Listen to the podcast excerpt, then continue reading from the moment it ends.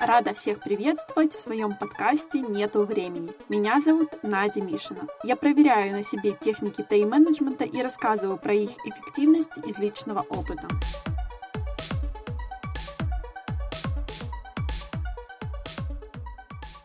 На очереди самая легкая методика управления временем, о которой я знаю. В отличие от многих других, чтобы следовать правилу трех, нужно всего лишь выбрать три важных дела, которые вы хотите выполнить к концу дня. То же самое можно делать и в начале каждой недели.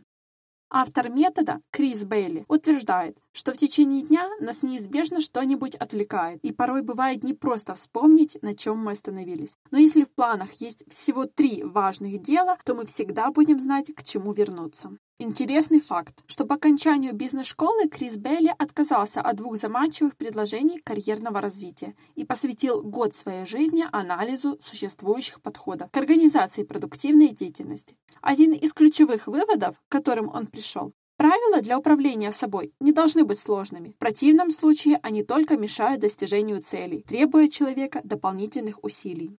Поэтому вместо того, чтобы писать список из 10, 20 или даже больше пунктов, или того хуже, начинать рабочий день вслепую без всяких ориентиров, выделите три самых важных дела, которые непременно должны быть сделаны, и сфокусируйтесь на их выполнении. В конце дня рекомендую проанализировать результаты работы.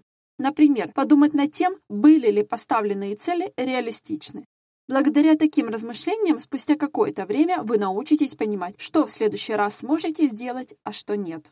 Важно помнить, что если три намеченных дела уже сделаны, не стоит останавливаться на достигнутом.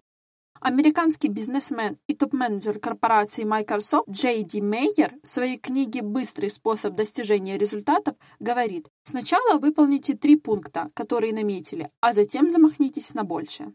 Но если так сложилось, что даже заранее запланированное вы не успели выполнить, простите себя. Возможно, переоценили свои силы, а может, это был просто плохой день. Такое ведь тоже могло случиться. Прелесть правила трех состоит в том, что вы начинаете заново каждое утро, даже если один из пунктов приходится перенести. Но если некоторые второстепенные дела снова и снова переносятся на следующий день или неделю, это повод задуматься. Возможно, на них вообще не стоит тратить время. Обращайте внимание на то, что реально важно на пути к достижению вашей глобальной цели.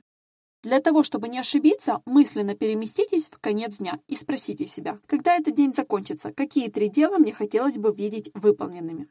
И вместо того, чтобы проводить дни, плывя по течению, предпринимайте шаги, чтобы сознательно планировать их самим, используя при этом правило трех.